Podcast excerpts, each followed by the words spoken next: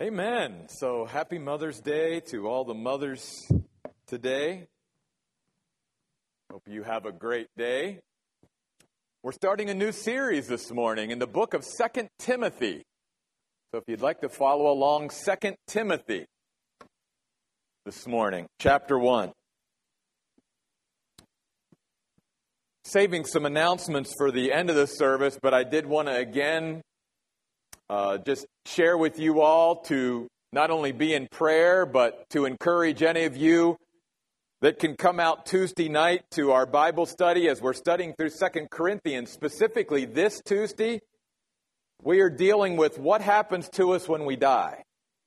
And many Christians even have questions about what does the Bible teach us about death. And obviously, God doesn't answer all of our questions about what happens to us and about heaven, but he does give us quite a lot of information about heaven and about death. And we're going to be looking at one of the most definitive passages on that subject in all of Scripture, 2 Corinthians chapter 5. In fact, it's a passage that I use many times uh, when I speak at funeral services or memorial services. So, if you know of somebody that you think would be encouraged by that subject as far as learning a little bit more and, and seeing the encouragement from God about that subject, please invite them to come with you 7 o'clock Tuesday night right over here in the cafeteria. Second Timothy, a great, great book written by the Apostle Paul to his child in the faith, Timothy.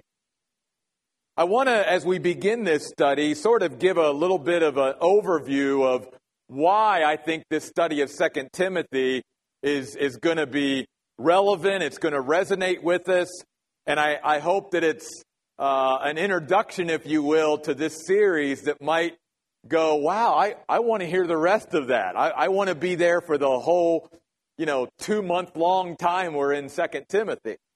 First of all, Second Timothy provides us an example of someone who finished the Christian life well.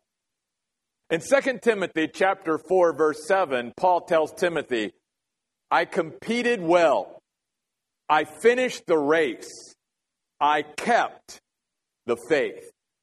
So 2 Timothy provides us an example of a Christian who finished his Christian life well. Now, let's remember something though. We're talking about Paul, who was at one time Saul. Saul didn't start off well, did he? In his life. I mean, Saul was, according to the scriptures, maybe the chief persecutor ever of the church. He would throw Christians in prison. He would get them murdered for their faith. So here's an encouragement, even that many times we don't start off in life or even our Christian life very well. But as I've tried to encourage Christians over the years, it's not how we start that's as important as how we finish. And Paul is going to share with us in 2 Timothy how you and I can finish well. How we can say at the end of our life, like Paul, I competed well. I finished the race. I kept the faith. And you may be here this morning and going, you know, things aren't going really well for me right now. Okay. But just by the mere fact that you're here, God is giving you and gives us, gives me opportunities to change those things so that we can finish well, even though we may not have started off very well, or maybe we're in a good place now. So Paul wants to share that with us through this great letter. Another thing about 2 Timothy, it furnishes us a power, powerful perspective on the Christian life and ministry. Why do I say that? Well, Paul knows. And I think part of it is he knows just from what he's seeing around him humanly. And I believe that Paul, like many Christians, has, get, has receives some sort of spiritual insight, if you will, that it's the end for him, that this is the end of his life. Even though he's been in prison before, he's not going to get out of prison this time. This time, he's finally going to give his life for the cause of Jesus Christ. And as he's writing this last letter, obviously this is a very powerful and personal and emotional letter from Paul to Timothy. Because I think in his own mind, he knows that these are the last words that he's probably ever going to share with Timothy.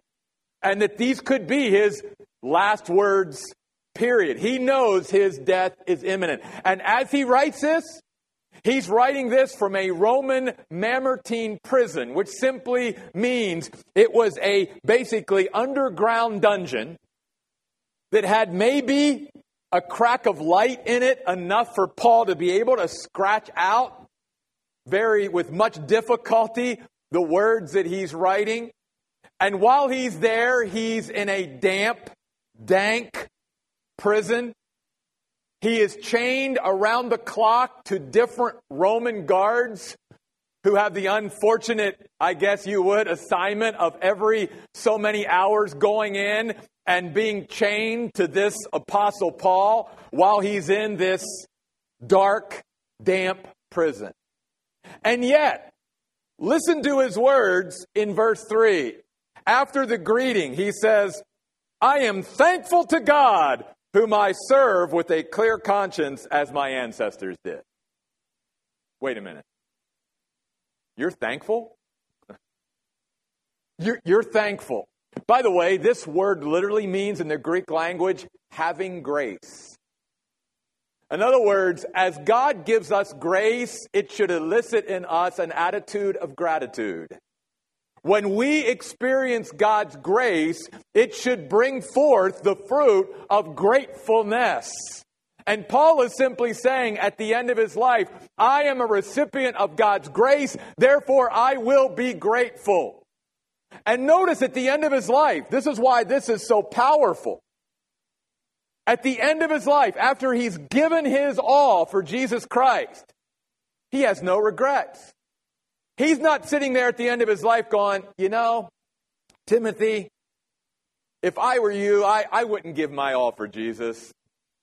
All the stuff that I've been through, it, it's really not worth it. I, I really regret putting Jesus Christ first in my life and going through all that I went through for the cause of Christ. No. There's absolutely none of that. That's why this is so powerful. Because this is coming to us from someone who, in a sense, is getting ready to cross the finish line. You and I are somewhere along that route, but we've obviously not finished yet. And yet, up ahead, we can see from Paul's own words, he's getting ready to cross the finish line, and he's saying, Guys, back here who have yet to cross, it's all worth it.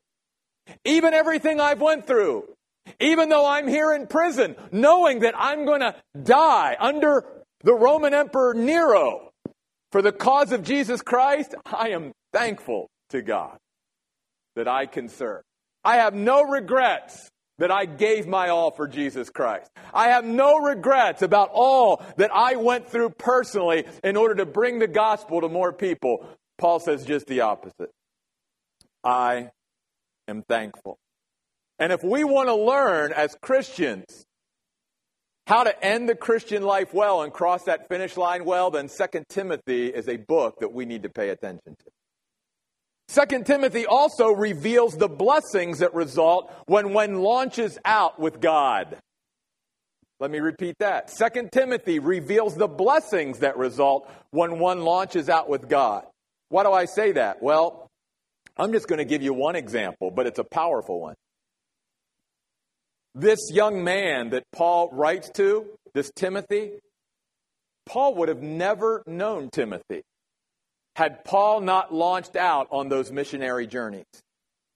We believe that Paul led Timothy to the Lord on his first missionary journey in a place called Lystra.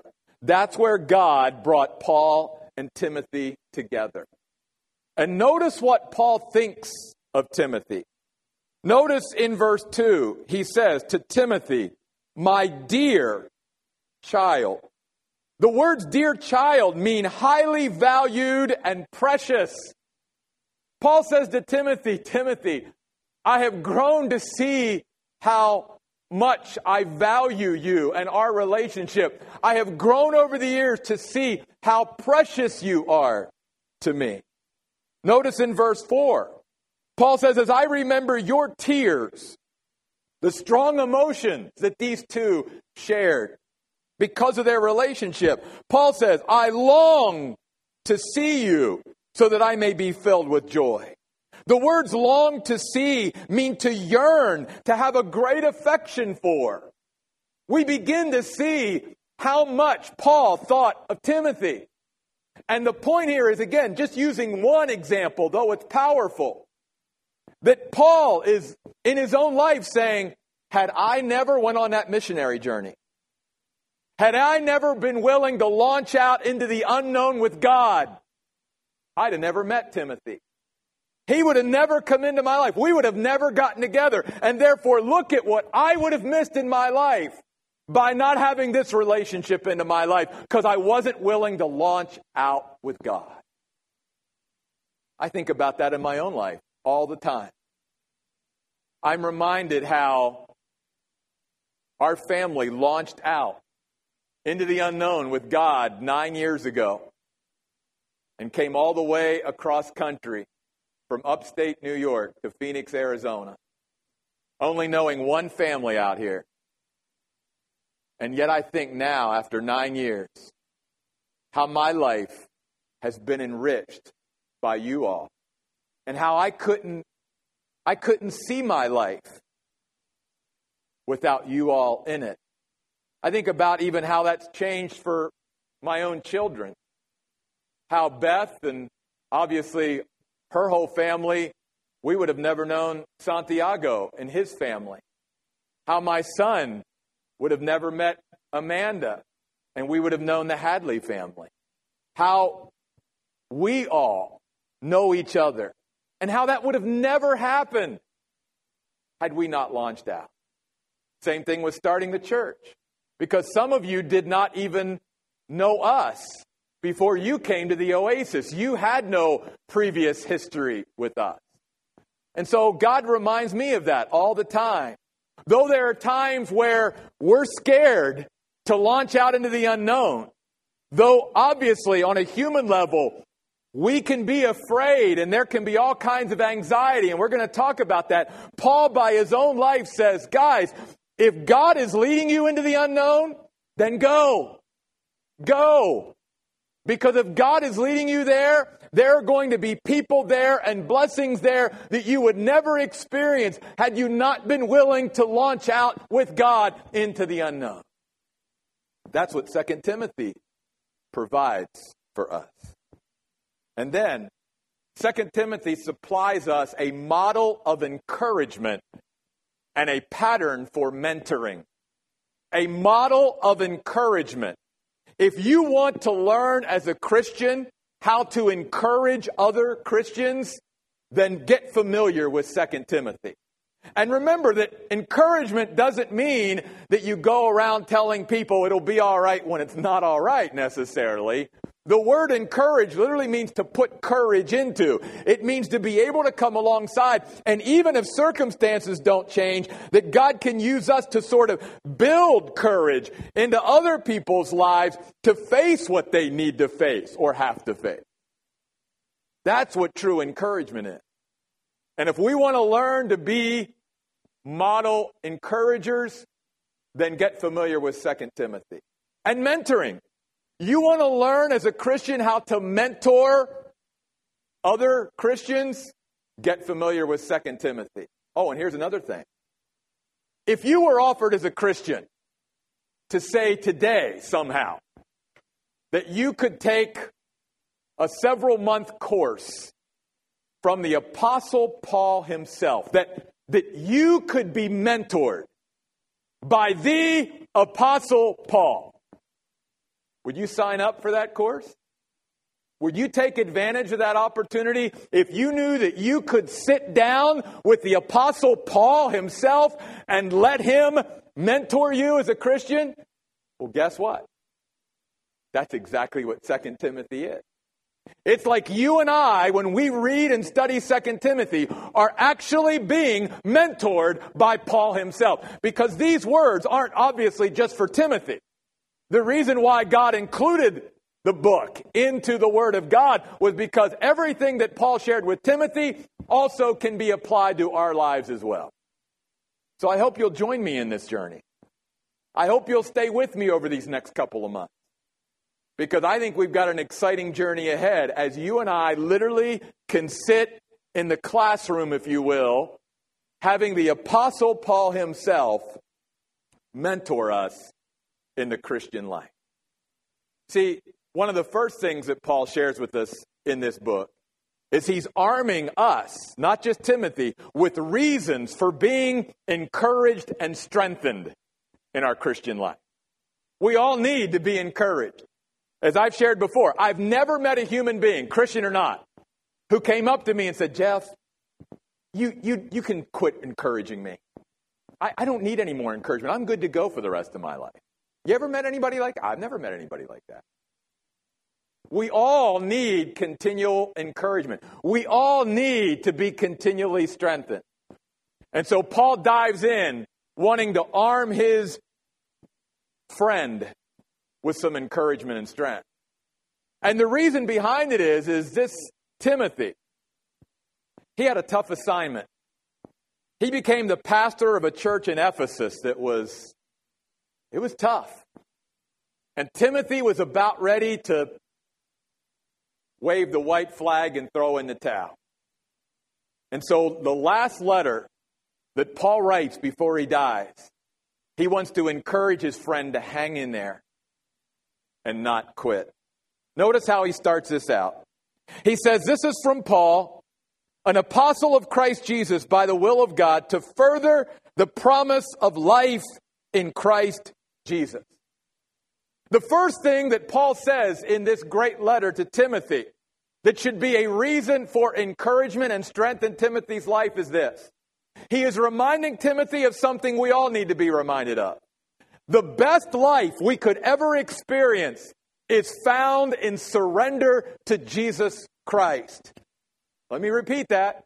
The best life you and I could ever experience is found in surrender to Jesus Christ. That's what the phrase, the promise of life in Christ Jesus, means. First of all, let's break it down. Let's start with promise. Paul is saying God obligated, he bound himself, he made a promise to all human beings that if you will surrender your life to Jesus Christ and follow him, you will experience life. And this word for life isn't just to physically exist, to endure life, just to get by. It is to be able to experience a quality of life at the highest level. It is to be able to live the very best life. It's what Jesus called when he told his disciples, I've come that you might have life and have it more abundantly. And Paul is saying, Timothy, I know it's hard right now. But you've got to continue to surrender every day, even as a Christian, to Jesus and to His will for your life because it's the best life. It may not be the easiest life, but it is the absolute best life. Can people exist without Jesus Christ? Well, technically, yeah. I mean, it's only because of Christ that they are able to exist. But you understand, even without faith, yeah, they're existing, their heart's beating, they're moving through life even if they don't even acknowledge Jesus Christ. And, and to some degree, they can even enjoy some aspects of life. But they will never, no human being will ever be able to experience the highest quality, best, abundant life that God really wants us to experience if we're not willing to surrender to Jesus Christ. And Paul says, you realize God obligated himself to that. He bound himself. He made a promise so that, just like with Paul, Paul could not, in a sense, surrender his life to Jesus Christ and then get to the end of his life and go, Well, God, I got ripped off. I gave you everything. I surrendered my all. I, I didn't hold back anything. I was fully committed. And I feel like I got ripped off. I, I don't feel like I was really able to enjoy that life. Now, that goes back to that second point I made that Second Timothy is a powerful perspective on the Christian life and ministry. Because it's just the opposite. Paul's at the end of his life, after having surrendered his life to Jesus Christ. And he says, Guys, I'm thankful. I have lived a blessed life because I just surrendered my life to Jesus Christ and I was able to experience a life that can only come from that. Then Paul goes on to say in verse 2 to Timothy, My dear child, grace, mercy, and peace from you, from God the Father and Christ Jesus our Lord. I'm thankful to God, verse 3, whom I have served with a clear conscience as my ancestors did, when I remember you in my prayers, as I constantly, night and day, I remember your tears. I long to see you so that I may be filled with joy. I recall your sincere faith that was alive first in your grandmother Lois and in your mother Eunice, and I am sure is in you. The first reason that Paul gives in this letter to try to encourage Timothy and strengthen him as well as us is that the best life is found in surrender to Jesus Christ. The second thing that he wants to encourage Timothy with and try to strengthen him is to remind him of all the people in his life who've invested or are investing in him presently. And Paul, right now, shares with Timothy three people that he knows are important to Timothy. First of all, he shares himself. He's reminding Timothy, Timothy, you know how I invested in your life. You know how I'm investing in your life now.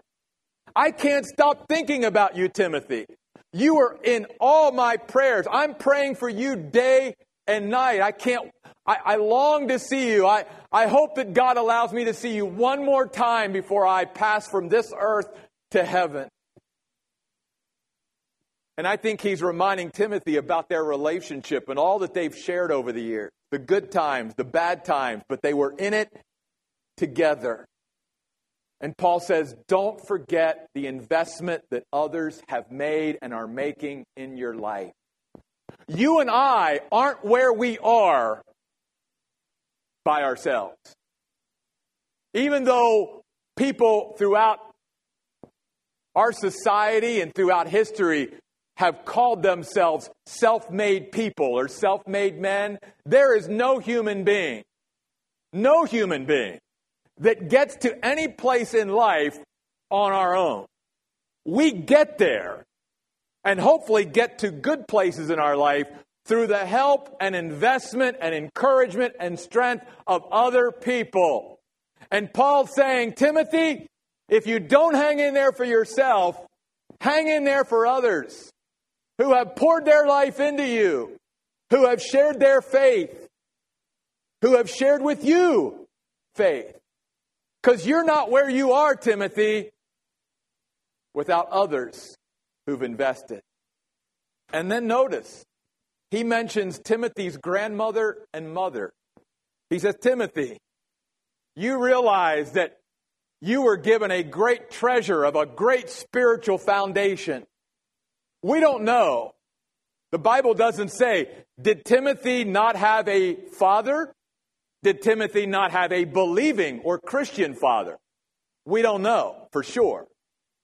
But we do know for sure this that whatever influence or lack of influence there was as far as a father goes, that Timothy had an unbelievably spiritually sound grandmother and mother. And all through Timothy's life, his childhood, they were laying a strong foundation. That's what Paul says in verse 4. I remember the sincere faith that was alive in your grandmother and in your mother. A living faith, an active, energetic, passionate faith. Paul says That's part of the reason, Timothy, why you're where you are. Now, I want to encourage you, parents, especially you moms out there. Did you notice something already? Did you note that even though they spent all those years laying the foundation, that they weren't the ones that actually led Timothy to the Lord, it was Paul? You know, sometimes as parents, we don't get that opportunity or privilege to actually personally lead our children to the Lord. If it happens, great. But take courage that just because you didn't personally lead your child to the Lord, that makes no less the investment that you've made in order to bring that about when someone else does come into their life any less important. You see, in a sense, Paul's acknowledging, even here, that he probably wouldn't have had the opportunity in Timothy's life to actually lead him to the Lord on his first journey into Lystra had it not been for the foundation that was laid by his grandmother and his mother. So, parents and moms, especially on Mother's Day, don't ever discount the seeds that you are sowing, the foundation that you are laying in that home with your children. One day you may not actually be the one to lead your children to the Lord, but what you are doing is just as vital and just as important. In fact, that's biblical. Paul even said, I planted, Apollos watered, it was God who gave the increase. And the one who plants and the one who waters are equally important. Not all of you may actually lead somebody to the Lord, but you may be a seed sower so that later on down the road, because of the seeds that you sowed in that person's life, some other Christian can come along and actually lead them to the Lord. Do you realize that the Bible says that you will be rewarded equally with the person who actually led them to the Lord? See, we think, oh, I didn't actually lead that person to the Lord, so I guess the person who actually led them to the Lord or led them in a prayer or whatever, they're the ones that's going to get rewarded. Well, they will, but so will every Christian who's made some kind of investment or sown some kind of seed into that person's life. And that's what Paul's saying about Timothy's grandmother and mother. And he's reminding Timothy, Timothy, stay strong. I know it's hard. Hang in there. The best life is found in surrender to Jesus Christ. And don't ever forget when it gets really hard about the people who love you and are behind you and who have your back and who are supporting you and who are praying for you and who have done so for years. Don't forget about them either. You're not just in this, Timothy, for you, you're in this for them too. And then Paul says in verse 6 Because of this, I remind you to rekindle God's gift that you possess through the laying on of my hands. For God did not give us a spirit of fear, but of power and love and self control. The third reason that Paul gives to Timothy to be encouraged and strengthened is this there is nothing lacking in Timothy. There is no deficiency in Timothy, just like there's nothing lacking in our Christian life. There's nothing that we're deficient in. The only thing that we may be deficient in or lacking in as a Christian at times is our own commitment. But that's something that you and I can control. We always fret about the things we can't control. Paul is reminding us and Timothy, you realize, Timothy, the one thing you can control, your Christian commitment, that's, that's up to you. But there's nothing lacking. Listen to what Paul says. He says, I'm reminding you to rekindle God's gift that you already possess. Paul's saying, Timothy, you've been given a great gift. Now, many interpret this as sort of a spiritual gift. And that certainly isn't wrong necessarily, but I think the best way to interpret this gift is the gift of the Holy Spirit, the ultimate gift, that all other, if you will, gifts flow from. And in when the Holy Spirit comes into our life, He is pictured in many ways throughout the Bible, and one way is by fire. He is literally, as the third person of the Trinity, sort of our spiritual fire that is placed within us. And so notice what Paul says to Timothy. He doesn't say, Timothy, if you're going to make it to the finish line and be successful like me and finish well, here's what you got to add. Here's what you've got to experience. You got to have a new experience, Timothy. Timothy, you got to do that. No. All he says is rekindle the gift that you already possess. Paul's saying, Timothy, you got everything you need because you've got the Holy Spirit. And you've got then everything out of the Holy Spirit from that who indwells you. You don't need anything. You don't need to add anything. You're not deficient or lacking anything. Christians, we need to hear that today. Because there's so many Christians that spend their whole Christian life trying to run around, trying to find something that they already don't have. And Paul's reminding us each of us as a Christian has the Holy Spirit of God dwelling inside of us 24 7. And because we've got God inside of us, we lack nothing. We are complete. What we have to do, and what he's reminding Timothy is to rekindle God's gift.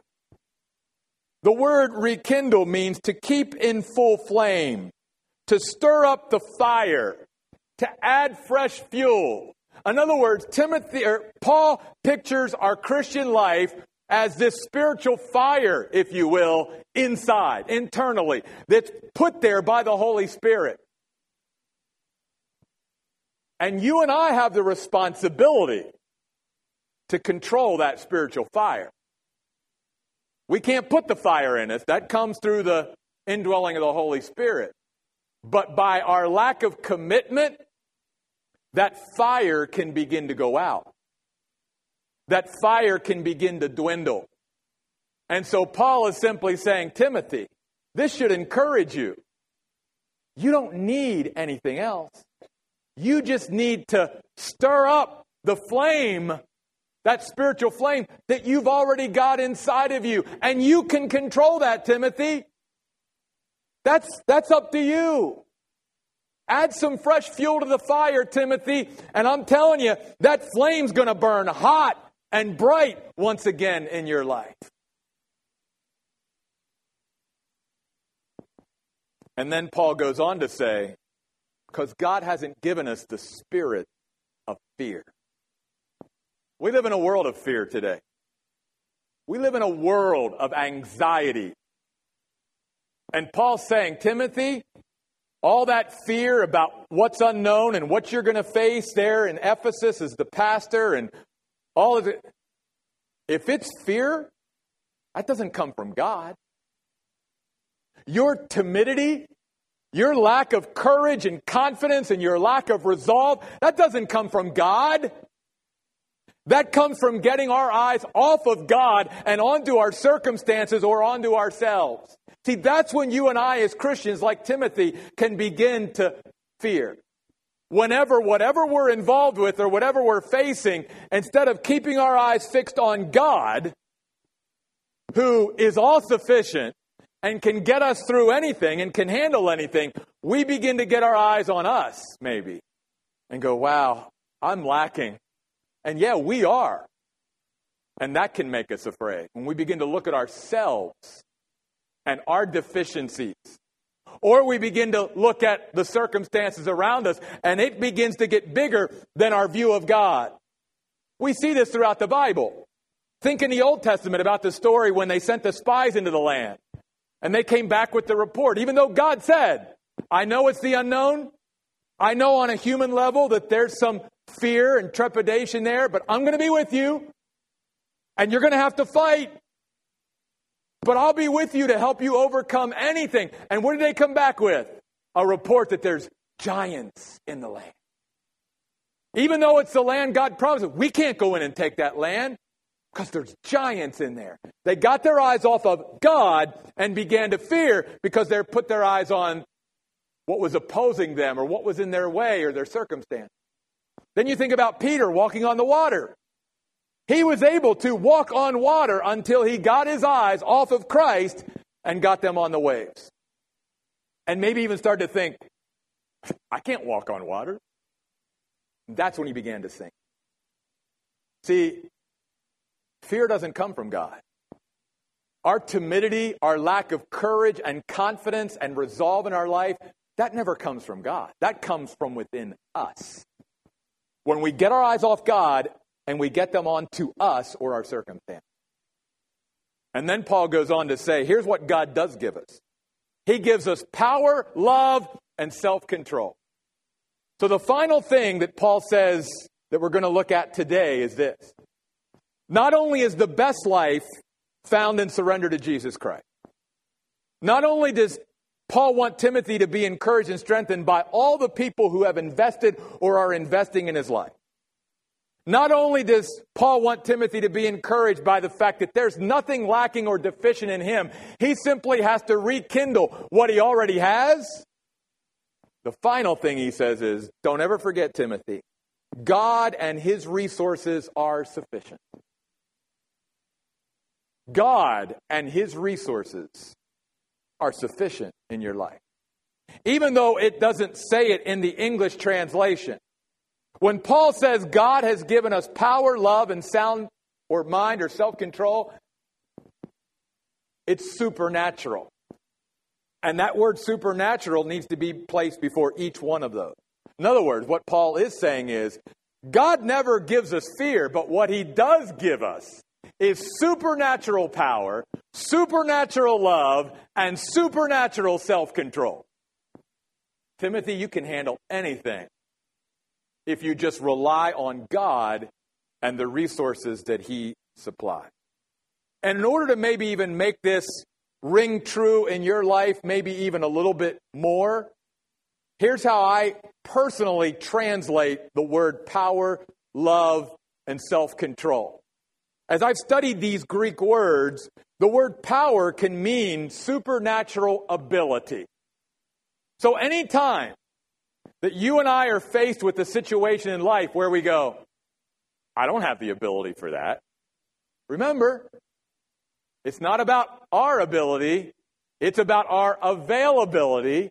All we have to do is make ourselves available to follow God, and God takes care of the ability. He gives us, through the indwelling Holy Spirit, supernatural, beyond our own power and ability to be able to accomplish things in our life.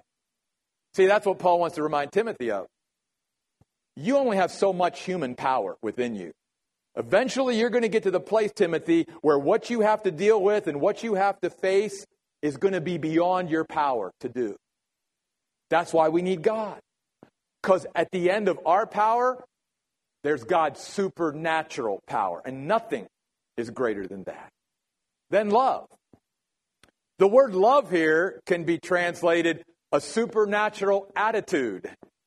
Not just ability, power, but a supernatural attitude. Because biblical love, the word that's used here, agape, is a love of choice and constancy. And what Paul is saying by using this word is we can have a supernatural attitude every day that we live and face the day because of God's love in our life. He poured his love into us, Paul said in the book of Romans, through the Holy Spirit who was given to us. And it's not our aptitude, it's our attitude that determines our altitude. Every day, you and I have a choice of what our attitude is going to be as we face the day. And if we're facing life on our own, pretty soon our attitude is going to go south real quick. But Paul's saying to Timothy, Timothy, you don't have to face the day with just your attitude. You can let God pour into your life his supernatural attitude to be able to face the day with. That's the whole reason why Paul, even in prison, as he was facing death, could say something like, I thank God whom I serve. And then finally, self control. That word can also be translated awareness. So that God can give us not only a supernatural ability, supernatural attitude, but a supernatural awareness in our life. Because you see, the word self control implies that there's a consciousness that's there to be able to balance priorities and balance life and, and to know what's going on. Self conscious, we could even say, is part of that. And that's what Paul's saying. God can give us that absolute awareness beyond ourselves of knowing what's going on in our lives and what's going on around. And all these things, along with God Himself, He does so that you and I are never lacking or deficient in anything, so that we never need to fear. So, Paul's basically starting out this letter. He knows where Timothy's at. And just like all of us, we can all get discouraged. We can all get beat down. And one of the things that we need every once in a while is somebody like a Paul coming into our life, giving us encouragement and strength, reminding us of the things that Paul reminded Timothy of here. So, guys, I'm excited to go on this journey of Second Timothy. I think it's going to be a great journey. I hope you will allow Paul to mentor you over these next few weeks and let Paul and the words that he says to Timothy encourage and strengthen you as well. Let's pray. God, we thank you. We thank you, God, for using Paul and using Timothy, using their relationship, using their dynamic in order to benefit us thousands of years later. God, I pray that we will sit under the Apostle Paul as our mentor, that we will allow him to instruct and encourage and strengthen us over these next couple of weeks, that we will take what he says to heart. Because here's a Christian who finished well. Here's a Christian who said at the end of his life of sacrifice and service for Jesus Christ that he was so glad that he held nothing back and that he just surrendered all to Christ. Here's a Christian who's in such a good place that he wants to use his life now to encourage someone who needs encouragement. And even in their relationship with each other, Paul and Timothy are showing us what our relationships with our Christian brothers and sisters should be. It should be these kind of relationships. So God used this in our church, used this in our individual lives in a powerful way. We pray in Jesus' name. Amen.